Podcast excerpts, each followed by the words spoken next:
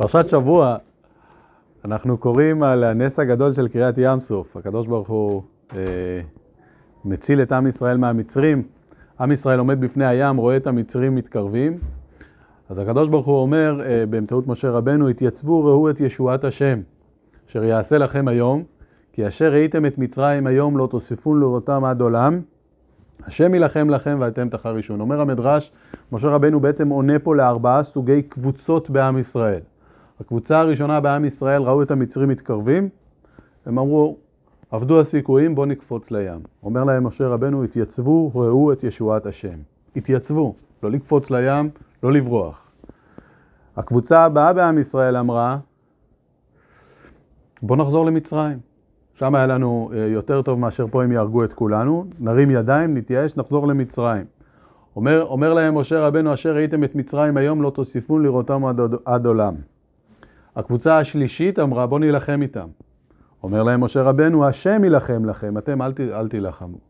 קבוצה הרביעית אמרה, בואו, בואו נצווח כנגדן, בואו נתפלל להשם. אומר להם משה רבנו, ואתם תחרישון. אז יש כאן ארבע קבוצות, קבוצה אחת אומרת לקפוץ לים, הקבוצה השנייה אומרת לחזור למצרים, הקבוצה השלישית אומרת בוא נילחם במצרים, הקבוצה הרביעית אומרת בוא נתפלל. כל הארבע קבוצות טועות, ולכולם משה רבנו עונה ושולל את הגישה שלהם. מה כן משה רבנו אומר לעשות? דבר אל בני ישראל, זה מה שהקדוש ברוך הוא אומר למשה רבנו, דבר אל בני ישראל וייסעו. זה מה שצריך לעשות. אז זה הסיפור של קריאת ים סוף, הרבי אומר פה, יש פה איזה מסר עוצמתי מאוד ב, לנו כשאנחנו קוראים את הפרשה הזאת. פרשת קריאת ים סוף בעצם קורה אחרי שיהודים כבר יצאו ממצרים, יצאו ממ"ט שערי טומאה, יצאו מהשליטה של המצרים, יצאו מהחושך כאילו, יצאו מהגלות. הם יוצאים מהגלות, אבל עדיין החושך רודף אחריהן, המצרים, הרוע רודף אחריהן, רוצה לתפוס אותם, רוצה חזרה להעביד אותם, רוצה חזרה אה, אה, להכניס אותם תחת, תחת העול שלהם. כשיהודי פוגש את המרדף של המצרי, את המרדף של החושך, של ערוות הארץ, שרודף אותו, הוא עלול לטעות בארבע סוגי טעויות.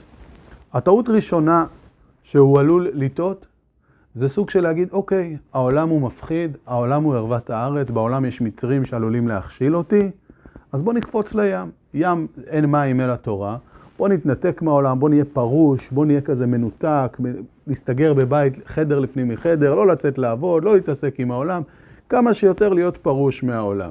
זו הטעות הראשונה של יהודי, כשהוא פוגש את עצמו בעולם, נאבק עם העולם, שהוא עלול להגיד בוא נקפוץ לים. הטעות השנייה זה שהוא עלול להתייאש. הוא עלול לומר, גם ככה העולם חזק ממני, בוא נחזור למצרים. גם ככה העולם, כשהוא חוזר למצרים אותו יהודי, הוא חוזר מתוך ייאוש, מתוך אפסו הסיכויים, כבר יצאנו ממצרים, כבר יצאתי מהדברים שמפריעים לי ומעיקים עליי, אין לי סיכוי לצאת. זה ממשיך לרדוף אחריי, זה ממשיך להציק לי.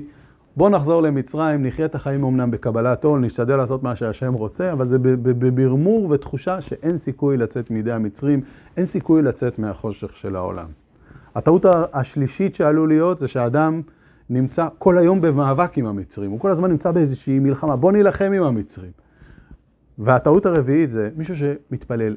העמידה השווה בכל הזה שהאנשים עסוקים בעצמם, או שהוא כל כך מיואש שהוא רוצה לקפוץ למים, או שהוא כל כך מיואש שהוא כל הזמן נלחם עם המצרים.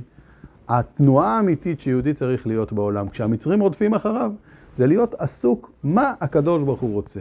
הקדוש ברוך הוא אה, שם לו מטרה, הוא מצביע על הר סיני.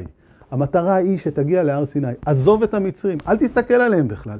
דבר אל בני ישראל וייסעו, הם רודפים אחריך באמת. תן לקדוש ברוך הוא לנהל את העניינים. אתה מתמודד אומנם עם דברים חשוכים בעולם, תהיה מרוכז במה הקדוש ברוך הוא רוצה. הקדוש ברוך הוא עכשיו רוצה שנגיע להר סיני, דבר אל בני ישראל וייסעו. אל, אל תנסה למצוא פתרונות לכל דבר, אל תהיה עסוק כל כך בדברים שרודפים אותך. ואז תרגיש ייאוש או מלחמה לכל כל, כל אחד מהאנשים שם, לאיזה, לאיזה קבוצה. המסר הוא, תהיה מרוכז במטרה, במטרה שאלוקים הציב. הוא הציב מטרה להגיע להר סיני, זה המטרה. שום דבר אחר, אפילו לא לקפוץ לים, אפילו לא להילחם במצרים, אפילו לא להתפלל. זה לא העניין. העניין הוא להיות מרוכז במה הקדוש ברוך הוא רוצה. זה המסר הזה, שמגיע מיהודי שכבר יצא ממצרים ונאבק עם העולם, להיות דבוק מה האלוקים רוצה ממך, מה הקדוש ברוך הוא רוצה ממך, להיות דבוק ומסור לזה. כמובן שאז הקדוש ברוך הוא עושה את ישועת השם, והדברים השליליים הולכים ונאבדים ו- ו- ומתים.